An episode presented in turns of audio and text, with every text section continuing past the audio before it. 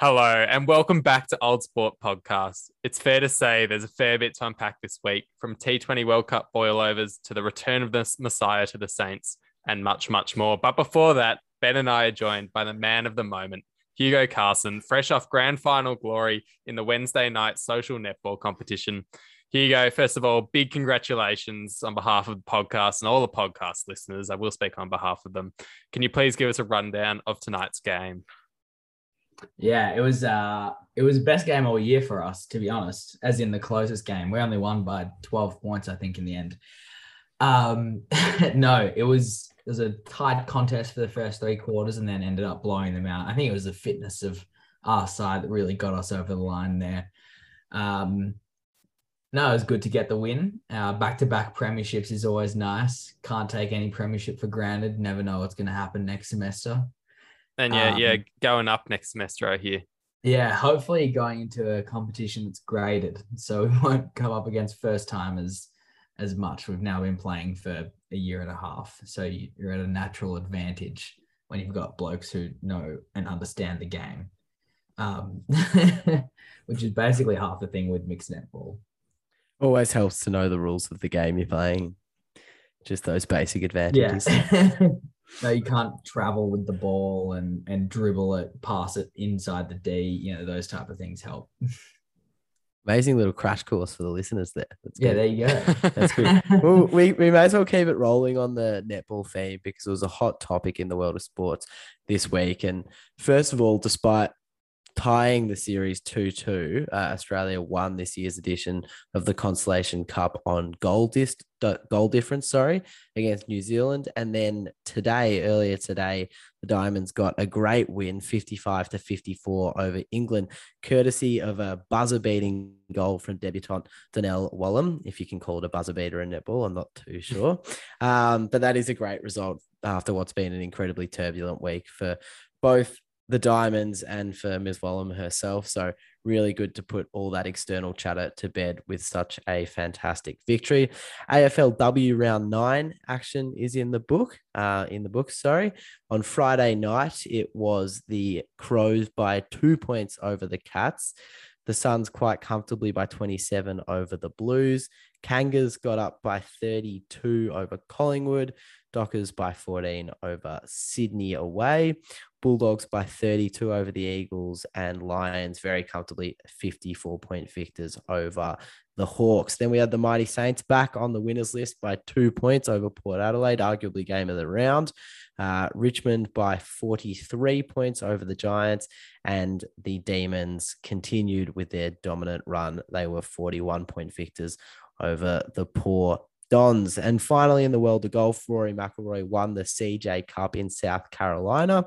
I uh, I forecasted last week that this would be played in South Korea. I did get myself confused there. It was played in South Carolina. this event has previously been played in South Korea, so uh, it wasn't you know as obvious a, a longitudinal mistake as you might think.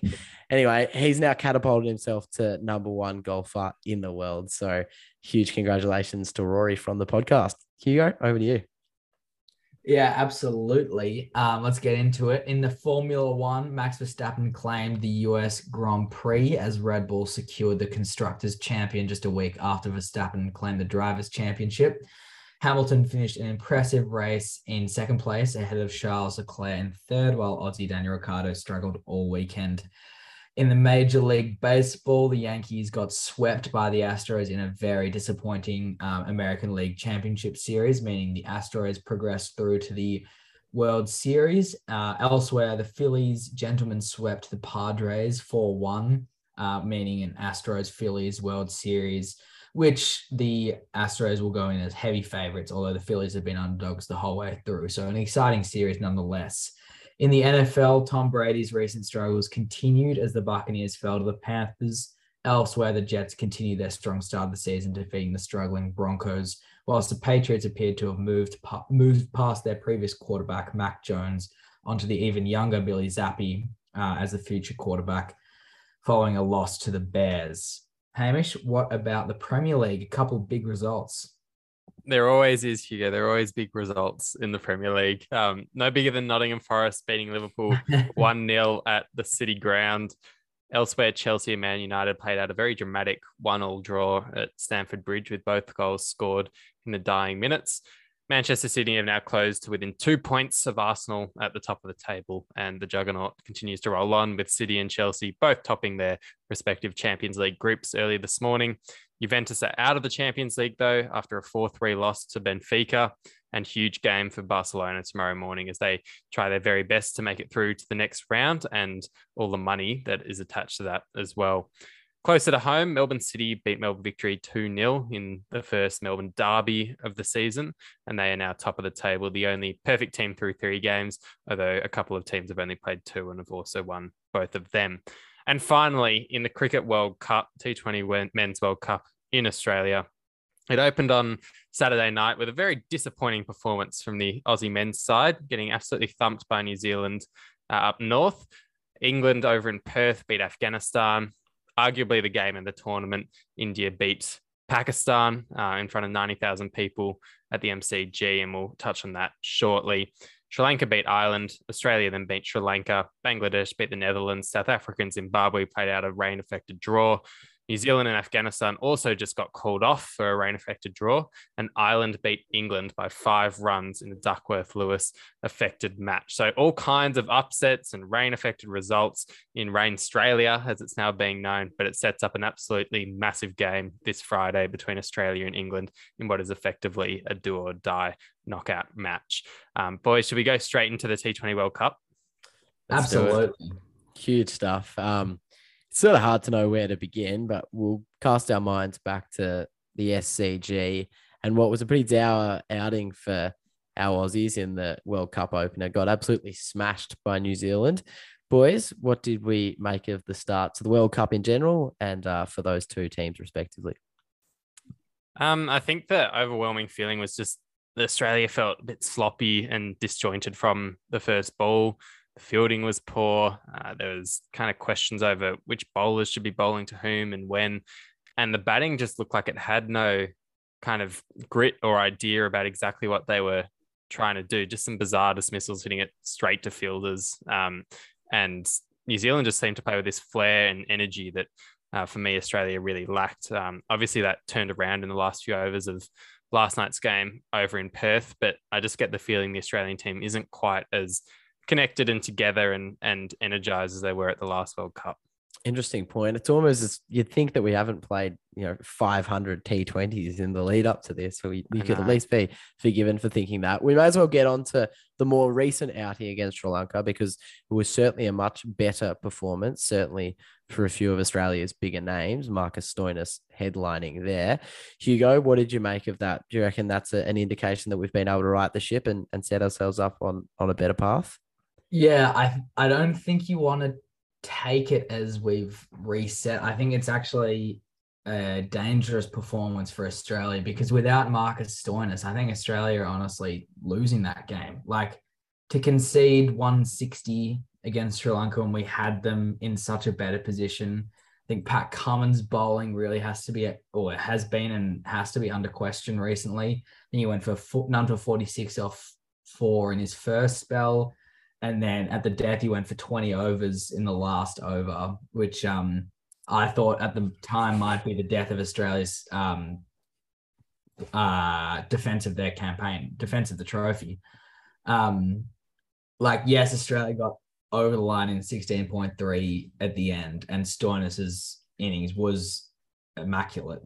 But i mean how many times are you taking uh Wanindu Hasaranga for 53 off three overs. He's never gone for 50 off four overs, and now he's gone for 53 off three. The striking power from him and also Maxwell to the spinners was amazing. I think Sri Lanka missed a trick not bowling their quicker bowlers more because they were com- all over Finch, Maxwell, and then Stoinis took them um, at the end. But I really think it was a danger game for Australia and they came out with the win, but the bowling really is questionable um, at the death, especially. Starc's bowling a lot more in the middle orders. Zampa's a big loss, um, although Agar did bowl well. If he if Zampa stays ill for the rest of the tournament, which there is a chance, um, that's a big loss. So I, I, I think it's a dangerous one to take too much from, and Australia really needs to go into the next game thinking that you know they've got to play their best cricket to to progress through the tournament. Yeah, that's very good analysis. Um, I am cognizant that we've got an international listenership, so we'll move on to some of the other teams. But just the last one on the Aussies, Haim, um, Finchy. He I was gonna say had what 31 not off 42 balls, I think. So he's striking it at about 80. Um, Mate. cheers. Yeah, he looked frustrated. He looked like a man that was completely out of touch. What do- what do we do there? Well, I loved his comment after the game. These are his words. Uh, my innings was unusual, poor. I couldn't hit the ball. Um, it's not what you want to hear. He also missed like a couple of absolute dollies in the field and just went through his legs for four. I honestly don't think he can see the ball anymore. Um, and he's at an age where his eyes would start to go, but I just don't think he's picking it up like he used to. And it's just they were just hitting that back of a length, and he just had no idea how Yeah. to do anything about it. He was trying to stay leg side of the ball, but it's pretty hard on that bouncy whacker wicket. Um, they're not going to change the captain halfway through the World Cup. It's just not going to happen. So he's in there, and you know they talk about captains making other players better, and Stoinis batted very well, making 47 of the 50 run partnership that they that they put on together. Um, but yeah, I think if Australia, well, most likely don't make it out of the group, there will be a lot of questions asked around the, the selection here because we've got a couple of pretty serious batters and alternate options who are waiting in the wings. Um, the one that I find interesting is not if he's going to play this anchor role, why not bat him at number Yeah. four uh, and either bring in Cameron Green or move up someone from the middle order to, to open and give a go in the power play. Yeah, so I mentioned Cummins bowling. There, there's been discussion from Mark Waugh who suggested it that they drop Cummins and bring in Cam Green. So that case, you have Green opening um, with Warner, obviously, and then you have Finch at four, and then you're down a genuine bowler, but you've still got Stoinis, Green, Maxwell to cover those ten overs so eight overs. Um, what do you what do you think about that one, Ben?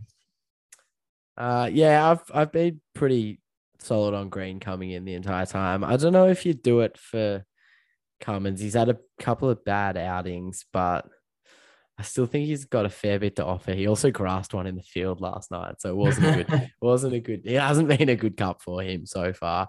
Um, yeah, there's a bit to look at. It annoys me that we're still having these discussions now. Like I don't know why they couldn't have used the lead up better to really solidify a team. Play the last several warm up games with a fixed team.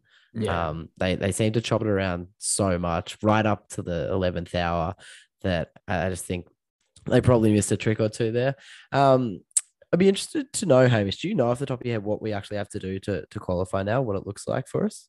Uh, it's a bit weird. It's basically a knockout against England because whoever loses that will have two losses. And even if New Zealand go on to lose to England, which I think is most likely because of the rain, um, that's not going to be a full loss for them. So if we if we lose to England, we can only make it through on net run rate if New Zealand also beat England, which I think is unlikely. Um, and we need to win our games. our net run rate isn't good as well. Um, the loss again, the win against Sri Lanka was better than it could have been, but it also wasn't great to concede 160 and chase down 16. Um, so looking at it now in our group, New Zealand has three points with a win and a washout. Sri Lanka on two, England two, Ireland two, us two, and Afghanistan with one. Each team's played two games, so it's open for second place. And um, if New Zealand beats England, then that's big. But basically, us and England playing off is is the big game. Yeah, It's- gotcha. it's as long as Sri Lanka lose to either England or New Zealand, it's back in our hands now. So we don't have to worry about other results on that runway if we win all our games. Yeah, gotcha. All right. Let's move on to what was truly one of the most remarkable spectacles that we've seen for quite a long time. And that was, of course, India v Pakistan in front of 93,000 at the G. Um, and boy, did the game live up to its billing. Uh, certainly the ending of it did. I'll start with you, Hugo. I don't even really know where to start, but obviously it was Kohli was the the headline act. Um, Gerard Whateley described it as the inning of an emperor, innings of an emperor. It, it's sort of something of that magnitude is is where you need to go for that one. It was absolutely incredible to watch live. Yeah, um, it was set up for the perfect Kohli innings. He loves chasing in T20s one days. It, it, that is his game, absolutely. And, then and he loves batting against Pakistan. Exactly. It's set up for him. But still, you look at their position, they were gone. They'd crumbled, they'd lost it. You know, they had Pakistan's two essential batsmen out for nothing. And then they conceded a significant total and then lost early wickets. It was gone. All momentum with Pakistan and then Kohli does what Kohli did, or did what Kohli does, um, and just took control of the game. And um, it was in his hands from that moment, you know, once they wrestled it back. But then, even then, you know, he gets the game back in their hands, and you still have to play the shots that he does. And you know, you talk about you know driving Haris Rauf off a good length over his head for a six, 20 meters back. You know, it's a slower ball, but still the timing required from that. Like one of the quintessential Virat Kohli innings. I think it's more significant than his previous innings because people were questioning whether he should even be in the side before the tournament. And now you've got him come in and, and play that that type of knock. Um, huge for India. If they'd lost that, they would have been under monumental pressure going for the rest of the tournament without their best bowler and losing to Pakistan. But now pressures on Pakistan and India should really cruise through to the the, the semi final. Yeah, it was um, a remarkable game, um, and I think what the the thing the media's miss is just that Pakistan weren't aware of the the simple rules of of cricket. Um, Shaheen Shah Afridi just you know sees off Nawaz off the um, the the free hit, bowl Kohli, decides, ah, the ball's running down, have a little wander after it. Maybe I'll start a jog. Meanwhile, the, the Indian players start running, get three extra runs from that. And, you know, um, Rizwan celebrating like they've got a wicket. Yeah, um, that's what so I is Nawaz. They're like, we've got him. Because there was a wide after the free hit. Yeah. The whole last and over. then it, they bowled him off the ball after the wide, after the no ball. So you, you, can be forgiven for being a little bit unsure what was going on. But the Indians were all over it. They well, exactly Dinesh Karthik was. was. Kohli was yeah. like, "Oh God, I've been bowled," and then Karthik's like, "Let's start running." And in the end, it was different. And it had to be Ashwin, didn't it? To hit the the winning runs. Uh, also, how about the the leave? Yeah, I was going to say, how about the the courage and um mindset. just like, the vibe of the man. Courage. yeah, because he, he shuffled Kohli a bit to the leg side and back. Oh, said what maybe. to him? Do you reckon Kohli told him, you know, I think take, take middle and off, and if you that. see it, do you reckon Kohli might have told him to take middle and off, and if you see it, you know, down the leg side, let it go? I don't reckon that's going through Kohli's head during that time. I reckon Ashwin's just Ashwin. That's amazing, care. isn't it? Yeah, yeah. I'd forgotten about the leave. That was so ballsy. The whole last over was just ridiculous. Mm. Um, Why is he pretty... bowling medium pace with the keeper back? Like Bubba is full tosses tactic. as well. Yeah. Like it was a terrible last over. Really, sixteen off. Kohli at the non-strikers end. To be and fair, a, a wicket a off wicket. the first ball. I don't. I don't blame Nawaz at all. I blame um, Haris Rauf and Shaheen Shah Afridi because they had 48 runs to play with in the last three. And I back Babar Azam and going, we got to bowl Nawaz at some point. But if we bowl these two and they both bowl well, yeah, maybe it's 30 off the last, right, we win. Yeah, you know, 28. they both keep it to 10 off their overs, but they didn't. They both got pumps, um, especially those last two balls of Haris Rauf, which, yeah, they were great shots by Kohli, but, you know, both hip height. That's where you're wanting it at that stage if you're a batsman. Um, so I think not all the blame can be put on Nawaz um, or Babar Azam for the, the gamble that he played. But yeah, what a remarkable game. I think there's a there's a reasonable chance they meet again in the final as well, both yeah. these teams, especially now that South Africa dropped points against um, Zimbabwe. That'd be incredible. All right. Uh, another remarkable result earlier today. I didn't actually watch this, so we're relying on the inside of you too. But Ireland, England, obviously rain affected match, but not for the first time. Ireland has beaten England in a World Cup in Australia. That is unbelievable. And I don't think any of us watched it. Um, no. For those who did, must have been scenes. I had no idea until you sent the message to the group chat, Ben. There you go. None of my Um, mates knew nothing. Cool. That's good to see we've got our finger on the pulse here, lads. That's tremendous. All right. Well, on to something that we can speak to, at least in abstraction, and that is the rain that is being delivered. Uh, we're, we're having a lot of cricket matches cut short, as Hamish has dubbed it, Rain Australia. Is there an issue with the scheduling? What's um? why is this a talking point, Hamish? Uh, I'm going to be honest. I didn't put this in here, but I'm happy to. I'm happy to speak to it, Ben. Um, this is the problem when you play a World Cup in October rather than in uh. January, February school holiday time, which I think would have made more sense. A but there's sense. Yeah. reasons around that and IPL and all this kind of stuff. Um, but yeah, I mean, Australia, especially the the East Coast, isn't necessarily renowned for particularly wet October, November. We just have the La Nina at the moment, and that could have been forecast out a little while. But it is disappointing. Uh, and Ed touched on it last week. It's not what you want at a at a tournament. I'm still confused why they don't just have like a whole lot of spare days to just Yeah. like replay the games. Um, I understand like scheduling multiple games, like the flow on effect, but it's T20 cricket. You can play game two games in three days. Like that's fine. Um, Do what the I would- baseball does. Like you just exactly. Yeah. um rain days and replay them. Yeah. I can Yeah. understand why it's difficult with like grounds and stuff and tickets and stuff. But like at the end of the day, these games only take a few hours to play. And if you can push them to like 11 o'clock start the following morning, I don't see why that's a worse result than just skipping the matches entirely. Yeah, I Yeah. agree. I think it's not not ideal at all. Um, especially when you got games which not to be disrespectful to some of the teams playing but like for the for the bigger teams are almost a, a guaranteed full points and then you Yeah. drop a point there for a rain affected game it's pretty Yeah. rough uh I've yeah, got another South Africa sorry were, South Africa were ahead of Duckworth Lewis, so they needed five overs to win the game. Basically, at the time the rain came in at the third over, and at that time they were already ahead of the Duckworth Lewis for the fifth over. So why can't they take a win there? So the Duckworth Lewis required was less Yeah. in the fifth over than what they were on now. I get, you know, wickets crazy. change that, but like that's a guaranteed win against Zimbabwe, and they've been robbed a point and could cost them a trip to the semifinals. you know who would be a great guest Duckworth Lewis if we could get him on would be teach a- us, teach a us. the real maths. huge coup because he'd have the answer. I reckon. Uh, a couple more dot points to get through on the on the cricketing side of things. Uh, I've got here Hamish crowds and ticket prices. What's going on there?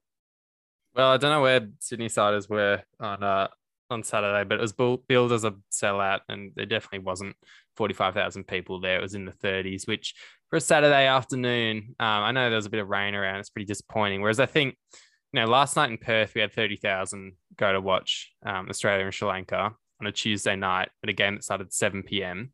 Which I'll touch on later, but I think it's just ridiculously ridiculous scheduling Touch on it now, mate. for well for so many reasons um no i'm going to touch on it later so i'm going to i'm going to save it for then but um for tv and the crowd but the minute the cheapest ticket to go to perth yesterday $60 and that's up in the heavens which the it's important to say cricket australia doesn't do the scheduling or the ticket prices it's all the icc um, and i understand this is a big uh, money spinner for them but even so you have to be putting the fans interests and the interests of kids and stuff you're marketing it to somewhat at the forefront of your thinking, I think.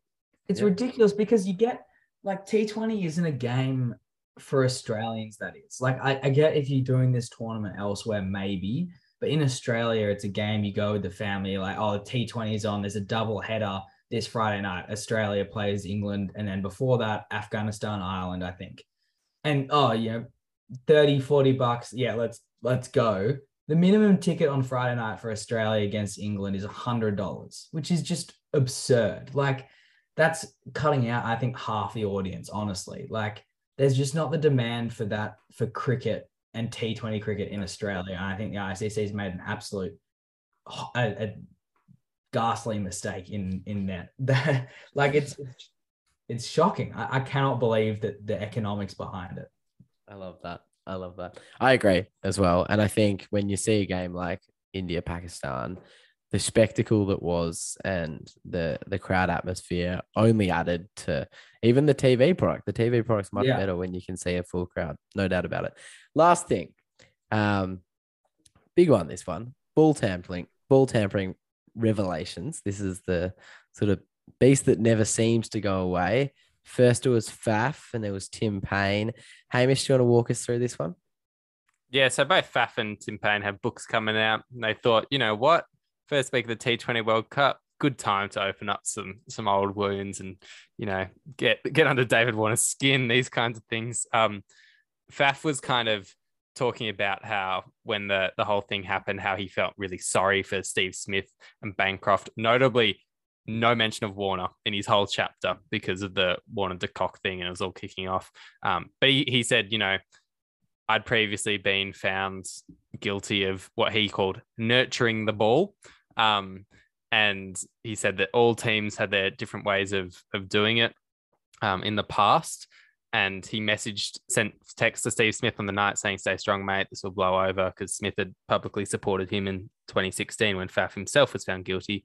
And Steve replied saying, Thanks, mate. Not sure it's going to blow over, but fingers crossed. And then next day he's being marched out of the country by the South African police as if he's some criminal drug lord, um, which I still think is one of the most horrendous things to have happened. Um, anyway, that came out from FAF. And then Tim Paine has also released his book. And he's basically said, um, firstly, that no one knew about the ball tampering and everyone was shocked when Bancroft and um, Warner came up on the screen, which is interesting in and of itself. But then the most shocking revelation was that he accused South Africa of ball tampering in exactly the same series. Said that he was at um, the non-strikers end the following Test match after it had all gone down, and he watched the mid-off um, pick the seam away at the ball, wrenching it apart with his hands. And it was shown on the big screen by the TV director, quickly realized what they were showing, cut it off. The Australians saw it on the big screen, went to the umpire to get the footage for it, and the footage had been destroyed, um, which is some pretty heavy allegations to make uh, in any kind of book. Um, but yeah, it's it is the beast that that won't go away. It is interesting how Mitchell Starc, one of the great operators of swing and reverse swing in the history of the game, hasn't been able to swing a ball since uh, Sandpaper Gate. Almost coincidence, like, mate. Yeah, just a coincidence. Um, but yeah, it, it, will continue to lie there in wait until David Warner comes out with the nuclear codes in the 60 Minutes documentary in about eight years' time. Yeah. Um, it's it makes you wonder how much ball tampering there was for Was Wasim Akram and and and those days. Like it is no doubt a, a factor in the fact that there's no swing nowadays. You know, but it's like sorry, if you just like step through the process of reverse swing, you yeah. you've got a ball, it's brand new and it swings, and then it gets beaten around and it stops swinging, and then something happens after like several hours, and it magically starts swinging again. And then like anyone that has uh, some grasp of reason is going like, that's got to be a fairly extraordinary thing that happens to that bit of, you know, leather wrapped cork to start moving side to side again. And so, yeah, I agree. You got to wonder what on earth was happening back in the days of those famous Pakistan attacks where the ball was just hurtling around quarters when it was 18 not, overs old. Not saying that Pakistan were the only ones doing it. I'm just Naturally, saying, yeah. yes, um, that there's no doubt there was a bit of that going around. No, I would just wouldn't want to, like, there's no doubt Australia was doing it that time as well. Oh, the so, allegations are coming out now. Hello to our Pakistani listeners. it, yeah, it's um, yeah. Oh, it's a it's a funny one, and it will continue to be there. Um,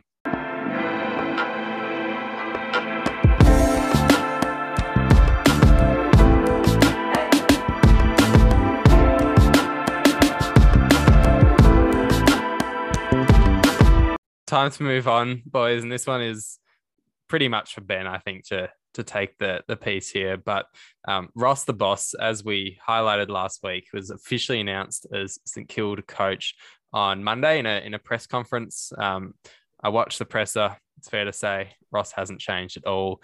Every word is carefully thought out. It's always in slightly cryptic tongue with a, a hint of salt and a wry smile, um, with that that sense of confidence as well. Ben, how do you feel now, a week on from the Brett Ratten sacking, the Ross appointment? Um, has he inspired you? The return of Robert Harvey, Lenny Hayes, Nick Dal Santo, and potentially more club greats from that era to the club. Um, are you destined for the flag next year? Is what I'm really asking. Sounds like it.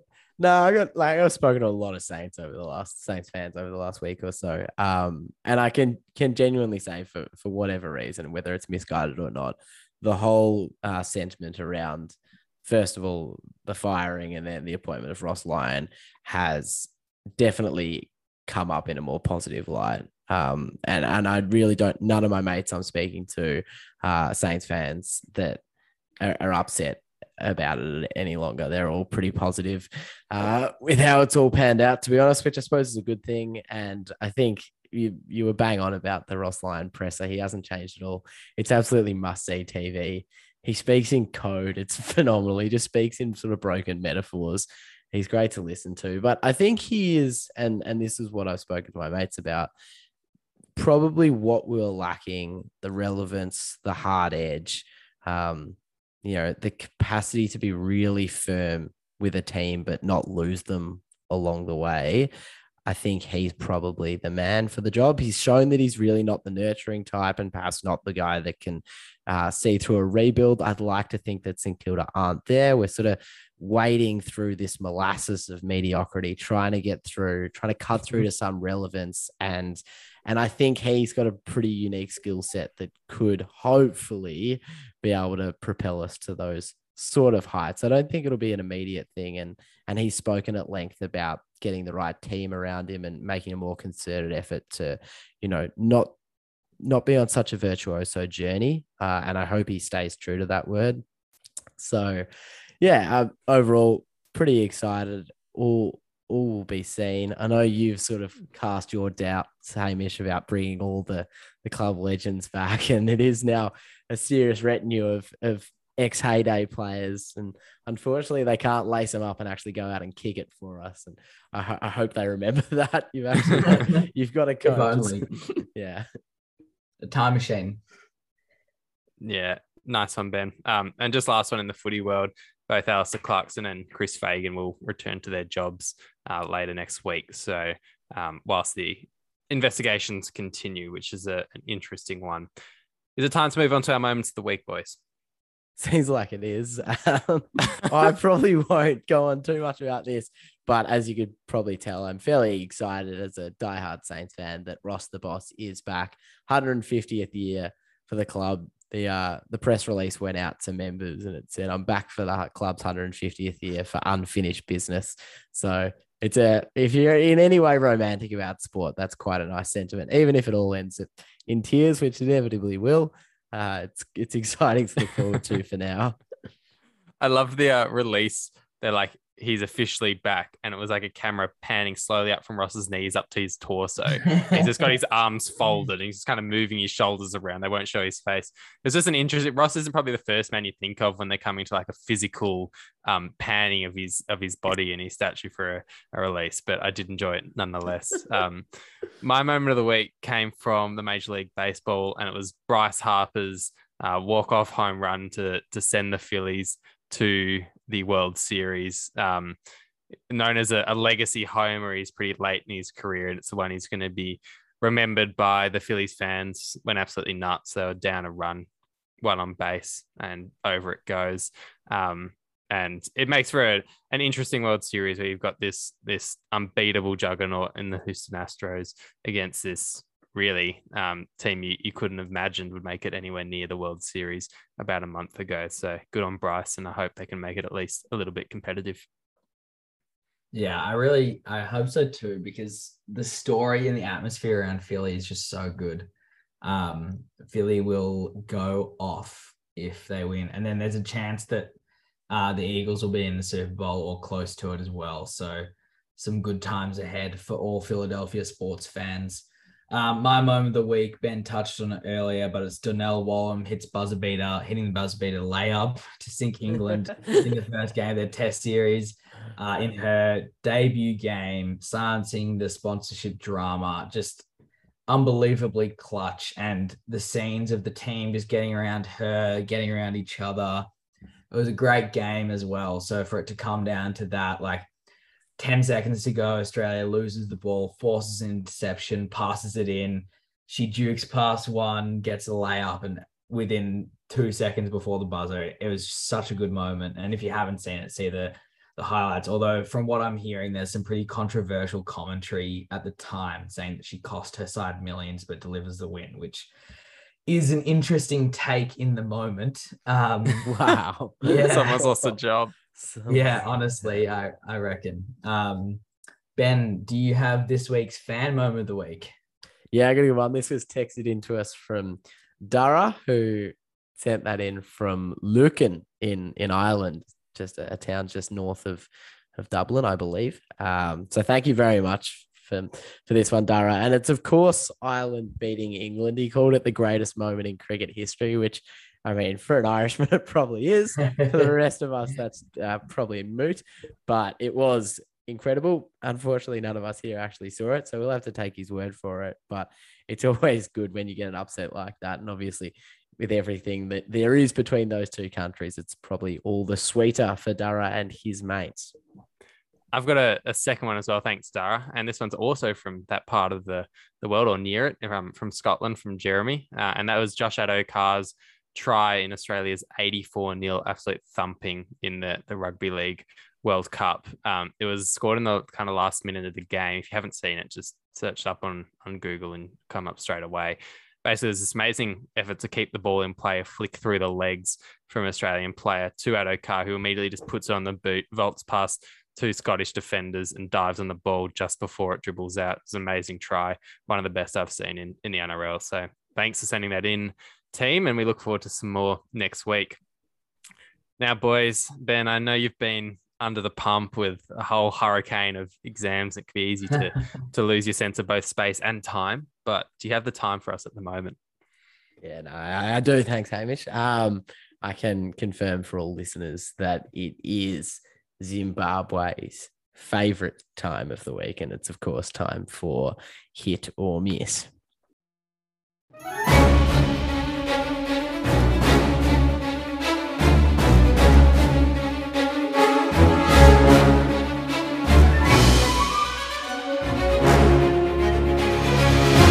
Yeah, absolutely, it is. Um, and it's been a huge week of sport. You know, capped off by the Cricket World Cup. We got Major League Baseball action. The NBA's just started, but mine focuses on what we all care about most, and that is the AFL.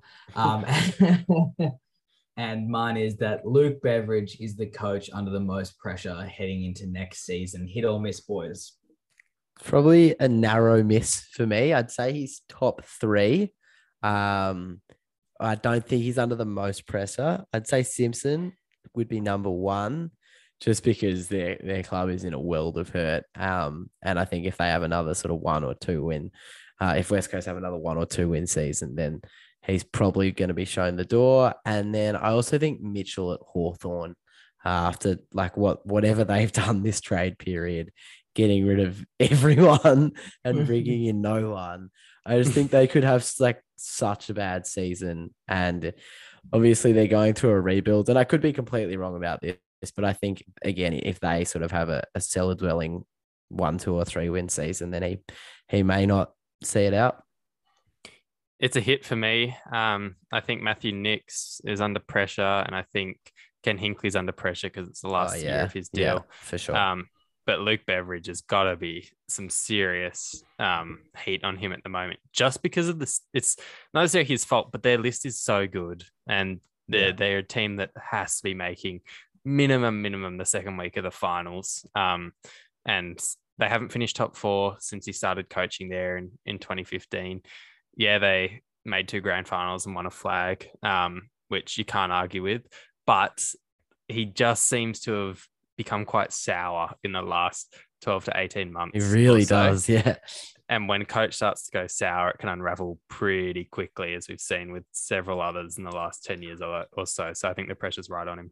The media are Yeah. such vultures as well when they sense there's Oh. like you get an acrimonious coach and the media just go. And then that often triggers it. Like you don't often hear of a coach getting sacked out of the blue, ex- except. Absolute drive-by. um, no, but yeah, the media drives it, and then you know there's pressure each week because it builds and builds, and you don't you have one bad week after another, and It's gone. I think he is under the most pressure. I think Adam Simpson isn't expected to win many games. I think he's still likely to lose his job, maybe. But I think I don't know if there's pressure there because most of the media assumes they're going to lose. I don't know. It just doesn't feel like there's the same pressure to perform that um, the Bulldogs and Beveridge have. But West yeah. Coast will be fine next year. They'll finish outside the bottom six. Is my my early wow. call. I had a look at their their best twenty two. It's still pretty solid. So um, I think their list going forward's in horrendous shape, but I think they'll be okay next year. Um, my hit or miss. Western Australia should not get night games for any sport that the East Coast cares about. I think it's, it's got to be a hit, I think. And I'd love to know what a sport that the East Coast doesn't care about looks like. But... Like a like a, a, a night like Freo Gold Coast game, you can have that. What about the West the Western Derby as well? Like that that warrants like a a night game. Yeah, I agree. Uh, I think any Australian national team, uh, it's a hit. They just just play it at twilight. Like it's fine. It's a great spectacle over there as well. The ground looks incredible at twilight, and we don't have to be here at two a.m. watching Stoinis hit the winning runs. It's just yeah, it's got to be a no brainer. Hamish, that's a hit. Yeah, I think it's a hit for me as well. The the fascinating thing was there was talk about a bad crowd there last night and um, particularly Daniel Cherny tweeted about it, and then the comments just went off. You know, because he was saying typical WA, like no cricket for years, and then they have a home T20 World Cup game and no one turns up. Then all the WA fans go off saying, you know, it's a Tuesday night against Sri Lanka, tickets are hundred dollars, and that it's too late, and that they won't get home till eleven o'clock. So if the locals are complaining it's too late, then how how is it a good solution? There's talk that it opens the games up to the rest of the world, but who else? Like it doesn't open the games up to Sri Lankan fans because I don't think the time difference is too bad in Sri Lanka. Um, so if you want to have England games there, which they have done the first game against Afghanistan, then absolutely do that. But an Australia game, no, no way. And if you want to play an Australia game there, which you should, play it on a Saturday afternoon or Saturday twilight game, save that game for later and have an evening game in in Sydney or Brisbane. I guess the the easiest solution would just not to give WA any cricket going forward and um, expect that to be implemented soon.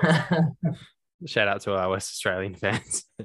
can't, can't fault the logic there.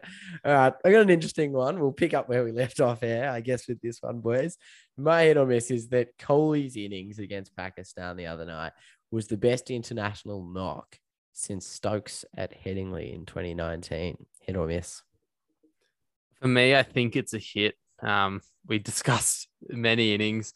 Rishabh Pant's at the the Gabba's right up there. Um, we've seen some some good hundreds since Stokes innings at, at Headingley, but I don't think we've seen something on the the scale of the drama of Kohli, um, the stakes as high as in that that game, and just the whole world watching as well. Um, I I low key think Stokes's innings at Headingley wasn't even the best innings that year. I think Kusal um, Perera's innings against South Africa about two months before 153 not away in South Africa to win a test series um, when you're 100 runs away with the last wicket in hand is and Dale Steyn and Morne Morkel bowling is pretty pretty ridiculous. Was it well. to win the series? I thought it was just to win the test. I'm pretty sure it was to win the series. Okay. Yeah, well, that's so. that's good.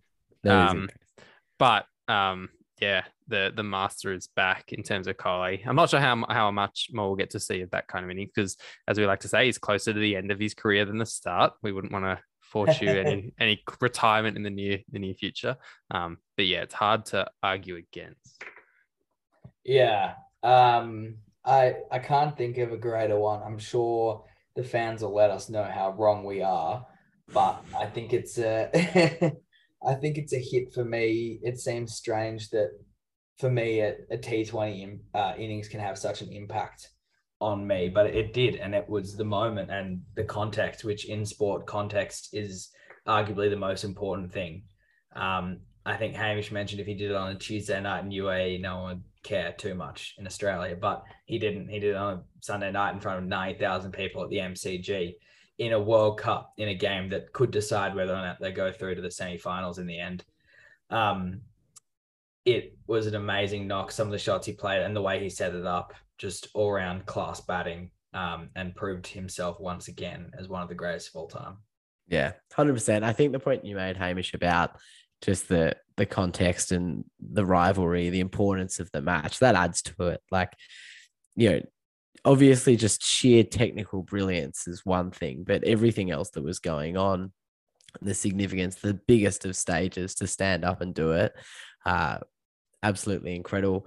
I think I, I, probably could have done this as a hit or miss, but I, I, saw on Twitter a bit of a debate ongoing about whether India Pakistan is a better cricketing rivalry than the Ashes. Might get your two cents on that before we roll along. Oh no. Um, I think unfortunately, if you don't play Test cricket, you're not going to be able to have a stronger rivalry as as nations who yeah, can. It's as simple as simple that. As that. yeah. There's my Anglo view. yeah, Hugo, agree. Yeah, yeah, no, I agree. I think um, it's got more potential in the future than the Ashes does. I don't think the Ashes is going to get any better. Um, yeah, you build history, but um, India Pakistan will just build and build with the fans getting more one sided and more patriotic. I agree. All right. Well, while you've got the vocal cords loose, Hugo, why don't you run us through our uh, our favorite segment on this day on this week? Yes. So this goes back all the way to 2018. So four years ago. the the longest baseball World Series game by both innings and time. So the LA Dodgers ended up beating the the Houston Red Sox, the Boston Red Sox, three two in the 18th inning.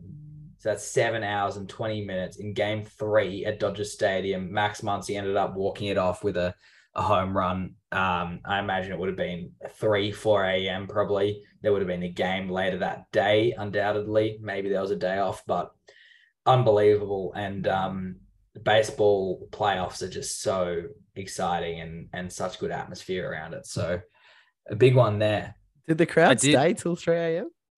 Most of the time they do. Wow. get your families leaving. But for these playoff games, you saw so the Seattle uh, Houston game earlier this year that went to the 18th as well, Hamish, I think. Yeah. Um, yeah, the whole crowd was still there as far as you can tell. Um, and again, it's it's 2 a.m. Um, there's a famous one, uh, Red Sox Yankees, that uh, Red Sox extended it out, and I think they ended up coming back from 3 0 down. And um, I think Ortiz walked it off and he says, we'll see you later tonight. Um, you know, the Red Sox are coming back, that type of thing. And it's just um these it's like cricket, but arguably better with these playoff games. Um that's cool. Yeah. Yeah, I did I did we have this database where we've compiled all the great sporting moments and memories in history for the on this day on this week segment. And I did peruse it heavily for the 26th of October and only four years ago could I come up with a really interesting one. There you go. Yeah. It's a quiet day in the sporting. It's a world. quiet day. Yeah. All right, boys. Well, should we finish off with some upcoming events? Uh, yeah, let's looking look forward to later forward. this week. Let's look forward, not backwards, um, to starting with the cricketing world, with the major event, of course, being the T20 World Cup. Got a couple of big fixtures coming up. South Africa play Bangladesh, Netherlands play India, Pakistan, Zimbabwe, Afghanistan, Ireland, and then Friday. All the big ones. Yeah. Strap yourselves in. I I'm kind of keen for the um, South Africa Bangladesh game. I think Bangladesh is a is a major chance there. Um, and then Friday night we've got Australia England, so that's a huge game for Australia um, and England. But either team more likely than not to go through to the semi-finals, um, and really sets up the rest of their tournament. Elsewhere, we've got the continuation of the women's Big Bash as well as the Sheffield and Marsh Shields for cricket. Um, Hamish, what about the soccer? Any big clashes this weekend? We have Champions League action continuing tomorrow, as I highlighted off the top. but the big Premier League games this weekend, we've got Manchester City and Leicester in the Asian time slot. So it's 10:30 p.m. Australian Eastern Standard Daylight Time, and we've also got Brighton and Chelsea in Graham Potter's return um, to his his former hunting home. So that'll be an interesting one to keep an eye on as well. Love it. All right. Not too much going on in my sports. There is round 10, of course, of the AFLW. But to fill out the segment, I thought I'd just alert listeners to a new golfing event that has just been announced, or it may not have just been announced, but certainly it's just popped up on my radar. Um, it's for the 5th and 6th of December in Melbourne, a two day invitational event being played at Cathedral Lodge Golf Club. Uh, for those who don't know of Cathedral Lodge, it's a privately owned golf club um, a few hours out of Victoria, and it's incredible um, it, it's absolutely stunning to look at, incredibly exclusive. But for the first time, I think since its opening, it's going to be fully open to the public. So Hamish should be able to tell me how long's the car trip down to Cathedral Lodge. Yeah, a few hours for me. I'll see you there, Ben, on the first yeah. tee. My, yeah. my mail, mail arrived early today. Incredible. So yeah, a couple couple of hours. Get in the car. Um, reports that Adam Scott will be playing. Fox Sports has signed up to broadcast the event the um the owner of Cathedral Lodge, uh, David Evans, has said he's inspired by Augusta National and the Masters for this tournament. You know, have a have a great golf course that's a fair way away from a major city, but as the saying goes, build it and they'll come. So hopefully they do come. I'm certainly going to be there, and uh, I think it should be an incredible spectacle on what I'm I'm assuming is going to be an unbelievable golf course for championship golf. Nice one, Ben. All right, boys. Time to finish off with some some bold predictions for the week ahead. Uh, mine is as Hugo forecasted off the top. Mark Waugh and others have commented. I think Pat Cummins is going to get dropped for this do or die clash against England for, for Cam Green or potentially Adam Zampa, but I think Cummins is out. Not sure whether it's the right move against England. You need all the best bowlers you got, but I think it's going to happen. All right, mine. I actually like that, Hamish. Um, I think it's going to happen. If Australia beats England, I think it's a good chance to happen at least some stage throughout the World Cup. Um, oh, also, um, I'm two from two. I said New Zealand were going to roll us last week, yeah. and they yeah, did. Nice. Um, so it's a fire. trick.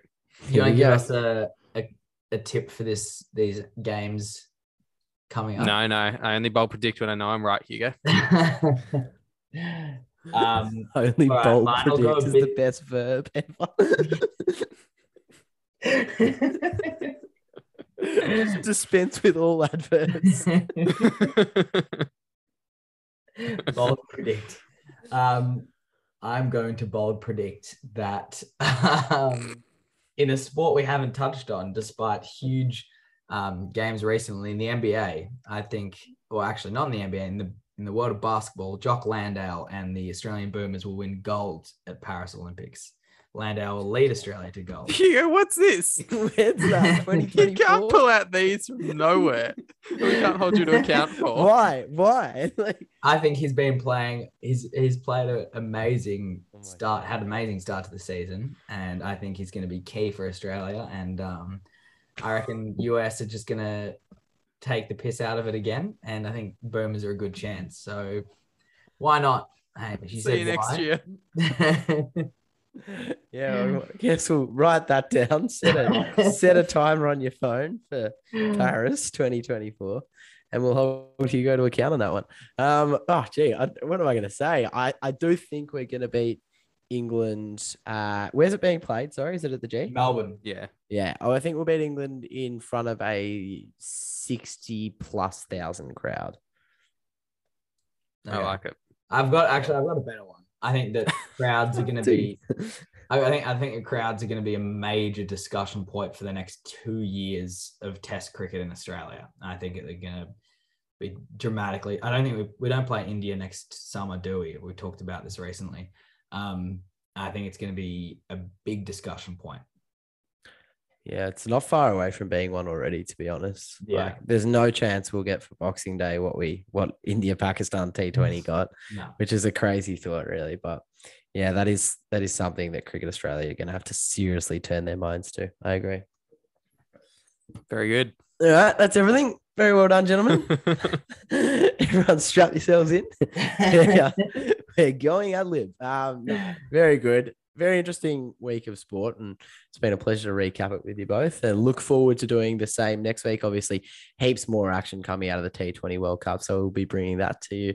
AFLW, you name it. So stay tuned. Uh, keep your eyes out for the socials, and uh, we'll be with you shortly. Take care.